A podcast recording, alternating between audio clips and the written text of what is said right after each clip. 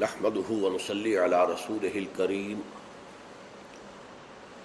اما بعد، فقد قال الله تبارك وتعالى كما ورد في سورة الصف. اعوذ بالله من الشيطان الرجيم. بسم الله الرحمن الرحيم. سبح لله ما في السماوات وما في الارض وهو العزيز الحكيم. يا أيها الذين آمنوا لما تقولون ما لا تفعلون كبر مقتا عند الله أن تقولوا ما لا تفعلون إن الله يحب الذين يقاتلون في سبيله صفا كأنهم بنيان مرسول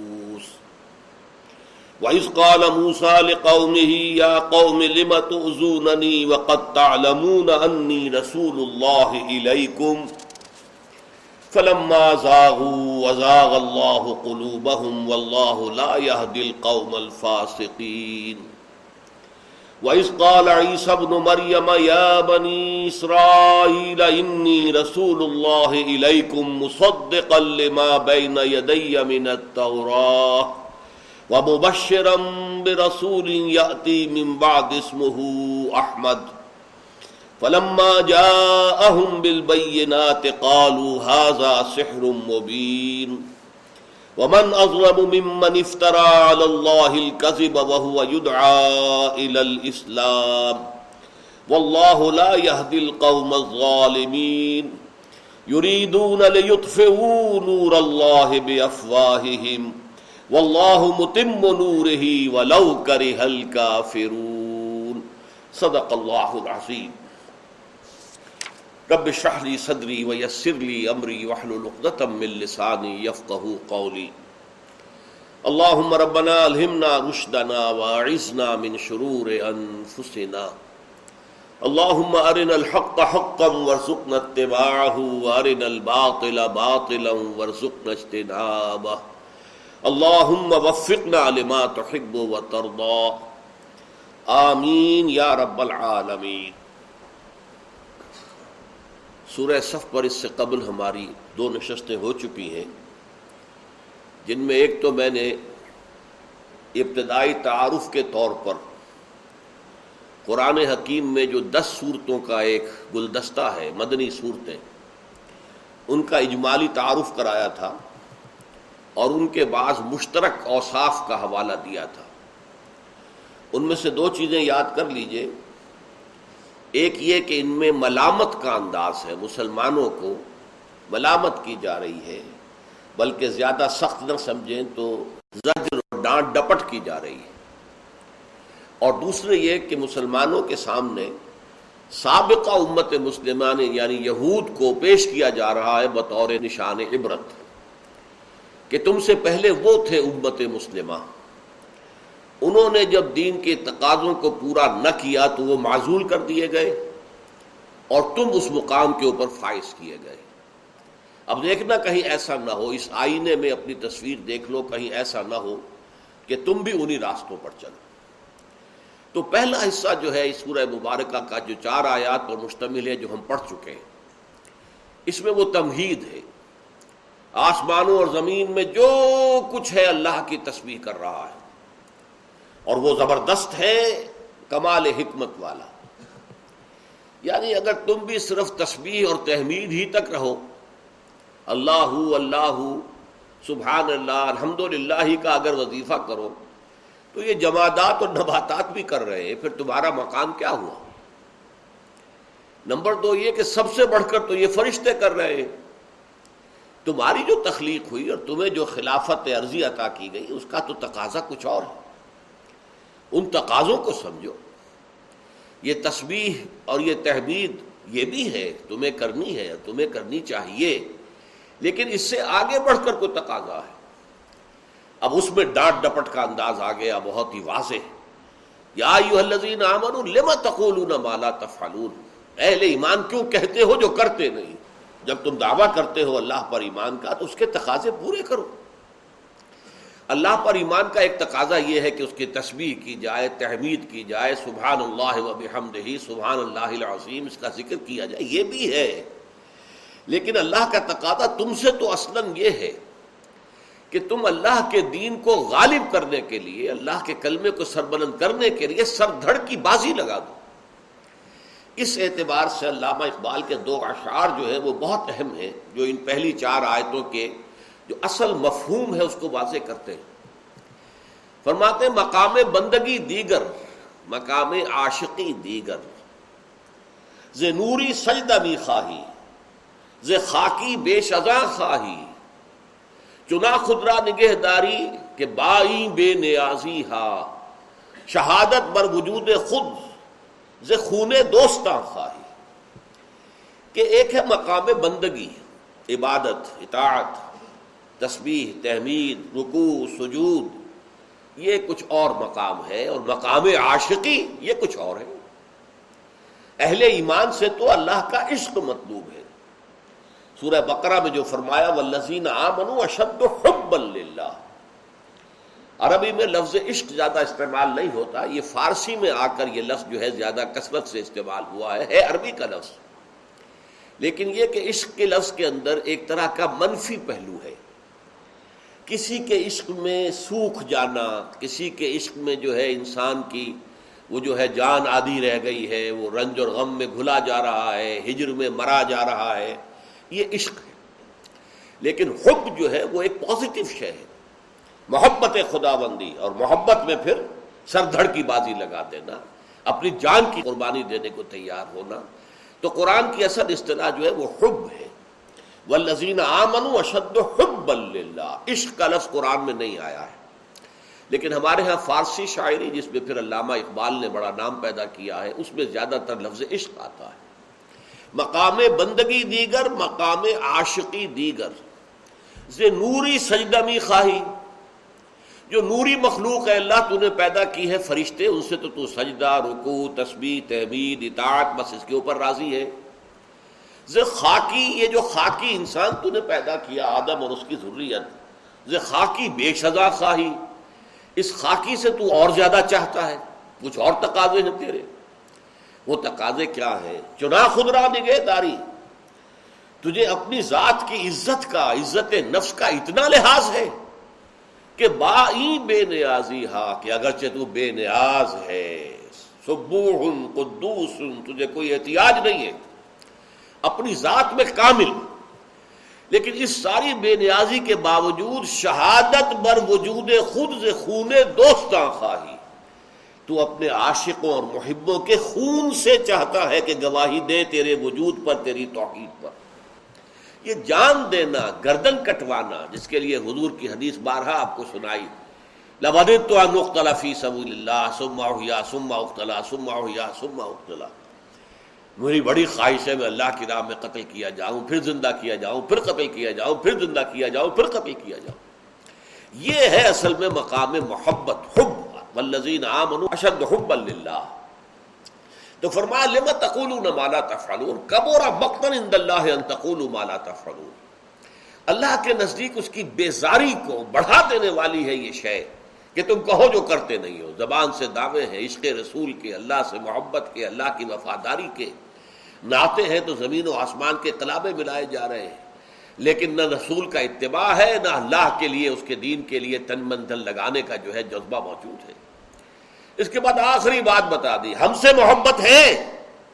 ان اللہ يحب الذين يقاتلون في سبيله صفا كانهم بنيان مرصوص دیکھ لو، ہماری محبت کا تو معیار یہ ہے۔ اللہ کو تو محبت اپنے ان بندوں سے ہے جو اس کی راہ میں جنگ کرتے ہیں، ایسی صفے باندھ کر۔ گویا کہ سیسا پلائی ہوئی دیوار۔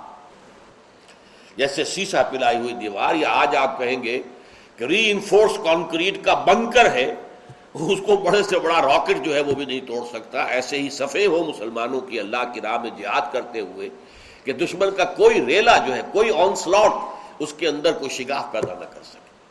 یہ ہے ہماری محبت کا معیار، جان لو۔ یہ گویا کہ کان کھول دیے گئے کہ ہمارے راستے پر آنا تو پھر یہ راستہ اس کی جو ہے آخری منزل یہ ہے۔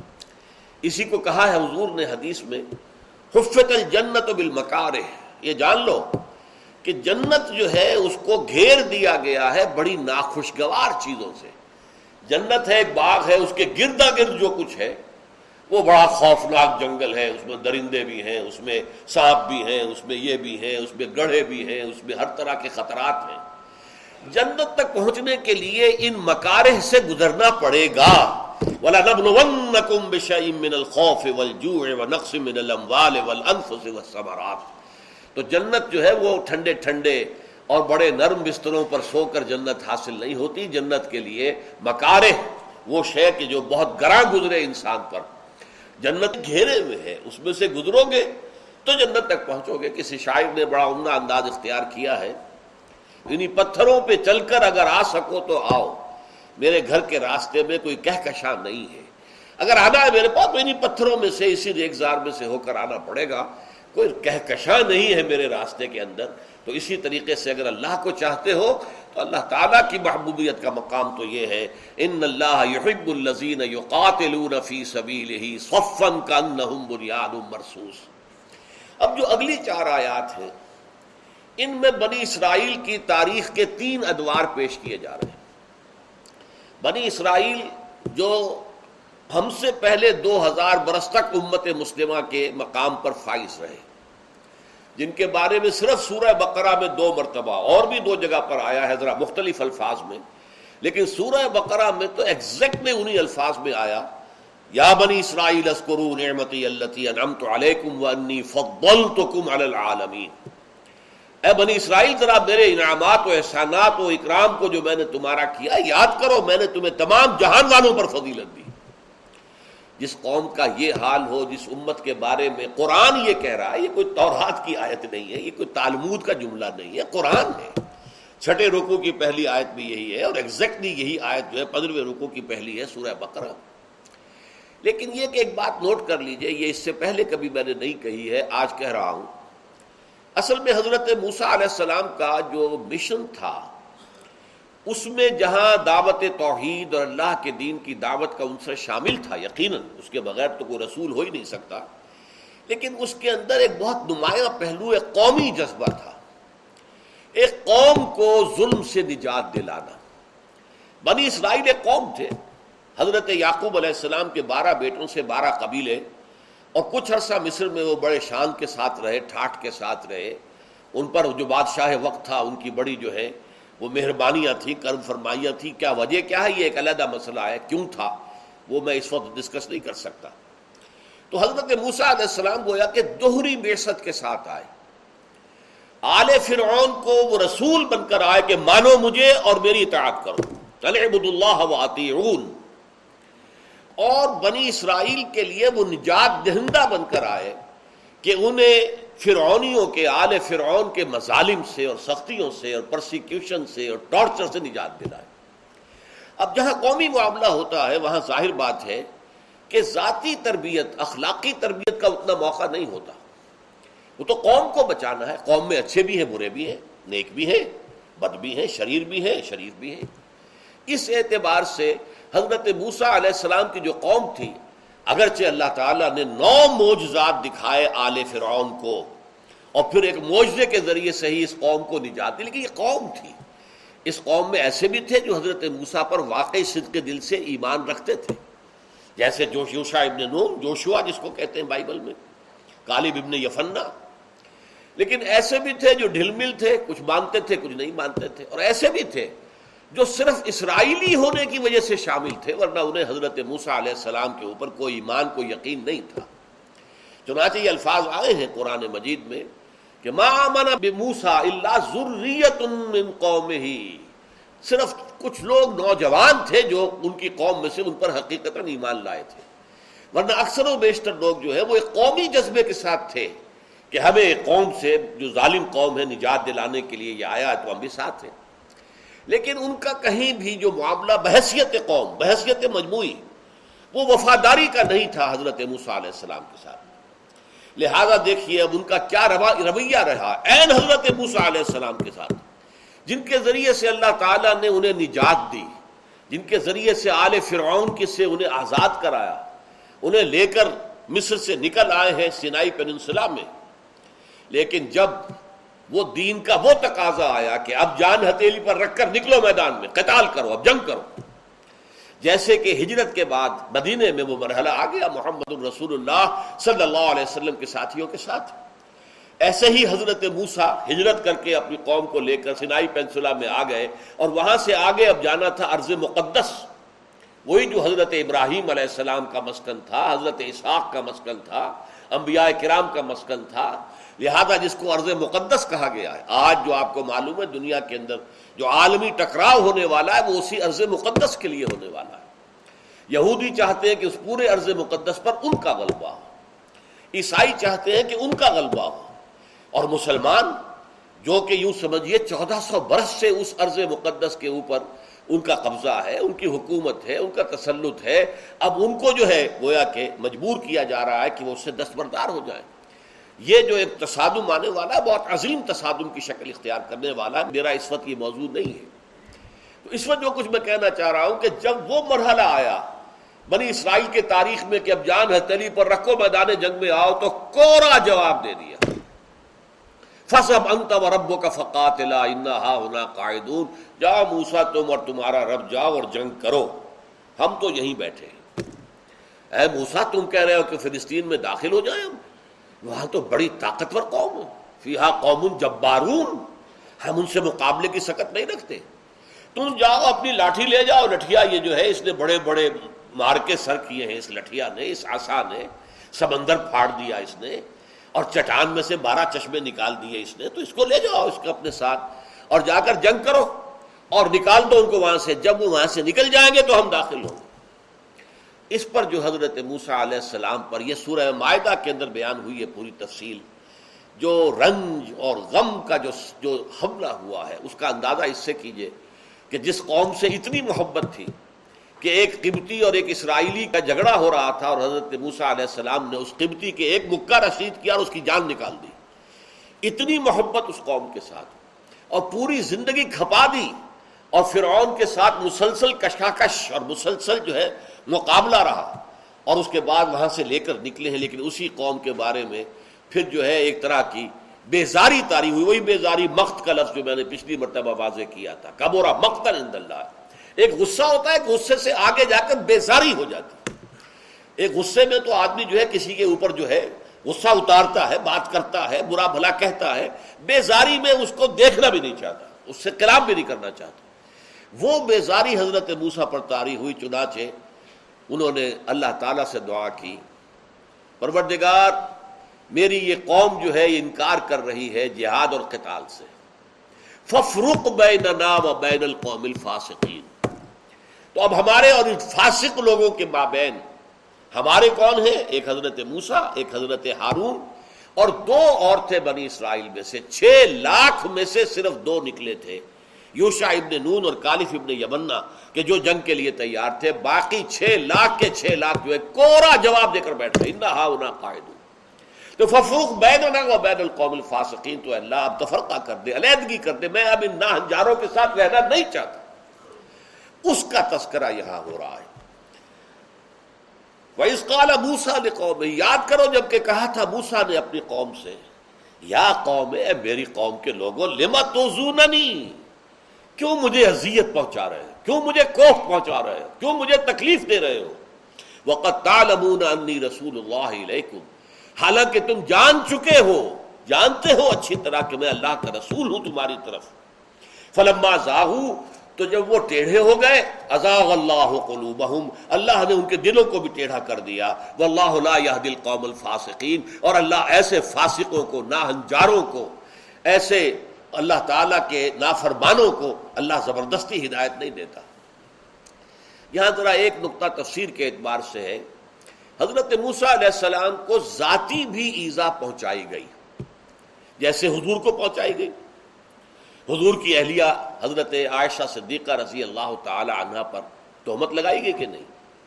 اور جس کرب میں حضور کا وہ وقت گزرا ہے، جب تک کہ سورہ نور کی آیات نہیں آ گئی، جس سے کہ برات حضرت عائشہ کی ثابت ہو گئی اس وقت تک جس شدید کرب کے اندر آپ مبتلا رہے اس کا آپ اندازہ کیجیے اسی طرح اس قوم نے، ایک تو یہ ہے کہ انہوں نے اللہ کی راہ میں جہاد و قتال سے انکار کیا، لیکن حضرت موسا علیہ السلام سے جھگڑتے رہتے تھے، بار بار آتے تھے موسا تم نے ہمیں بروا دیا۔ اس بیابان میں لا کر ہمیں مارا ہے، یہاں پر نہ کھانے کو کچھ ہے، نہ پینے کو کچھ ہے۔ اچھا لاؤ پانی ہمیں پلاؤ۔ تم اللہ کے رسول ہو تو لاؤ پانی۔ اللہ کے حکم سے ایک چٹان کے اوپر ضرب لگائی گئی، بارہ چشمے پھوٹ گئے۔ قد عالم کل ناصم مشربہ بارہ قبیلے تھے، بارہ چشمے پھوٹ گئے۔ اس طریقے سے ہمارے پاس کھانے کو کچھ نہیں ہے، اس بیابان کے اندر نہ کوئی پیدا ہوتا ہے، نہ کوئی پھل ہے، نہ کوئی باغات ہے، کہاں لا کے ہمیں مارا تم نے؟ تو وہاں یہ کہ اللہ تعالیٰ کے فضل و کرم سے من و سلمان حاصل کر دیا گیا۔ یہ سب کچھ ہو رہا ہے، حضرت موسا کو ایزا دی جا رہی ہے۔ ایک واقعہ بھی بیان ہوتا ہے کہ حضرت موسا بہت شرمیلے تھے۔ عام طور پر جیسے آج بھی یورپ میں ہے، نہاتے ہوئے کوئی پردہ وردہ نہیں کرتے۔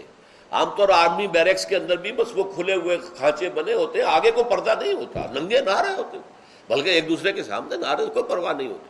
اسی طرح کا معاملہ سابق میں بھی رہا ہے۔ لیکن حضرت موسا علیہ السلام بہت ہی حیا والے تھے اور کہیں ننگے نہیں ہوتے تھے پبلک کے اندر، نہاتے ہوئے بھی۔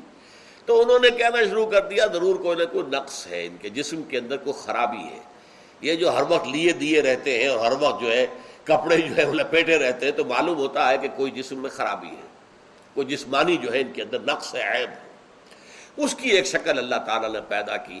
اب وہ لمبی بات ہے کیسے پیدا کی کہ جس سے وہ بات صرف یہ حضرت، چونکہ یہ بخاری کی روایت ہے کہ حضرت موسا علیہ السلام ایک روز کسی نہر یا دریا کے کنارے پر کپڑے کسی چٹان کی اوٹ میں ہو کر نہا رہے تھے، کپڑے اتار کے انہوں نے اپنی چٹان پر رکھ دیے۔ آس پاس کو دیکھنے والا تھا نہیں، اس وقت وہ پورے اریا ہو کر نہانے لگے۔ وہ چٹان ان کے کپڑے لے کر چل پڑی۔ اب یہ حضرت موسا علیہ السلام، یا حجر سوبی یا حجر سوبی کیا کہاں جا رہا ہے؟ پتھر میرے کپڑے تجھ پر ہے یہ کہتے ہوئے اس کے پیچھے دورے تو لوگوں نے دیکھ لیا کہ یہ تو بالکل صحیح سالم انسان ہے ان کے اندر کہیں کوئی نقص نہیں ہے، کوئی عیب نہیں ہے۔ تو یہ آیت ہے کہ جو سورہ احزاب میں آئی ہے، یا الذین آمنو لا تکونو کالذین آزو موسا فبراہ اللہ مما قالو وکان عند اللہ وجیہا۔ اے اہل ایمان، تم اور ان لوگوں کے مانند نہ بن جانا کہ جنہوں نے موسا کو ایزا پہنچائی تھی۔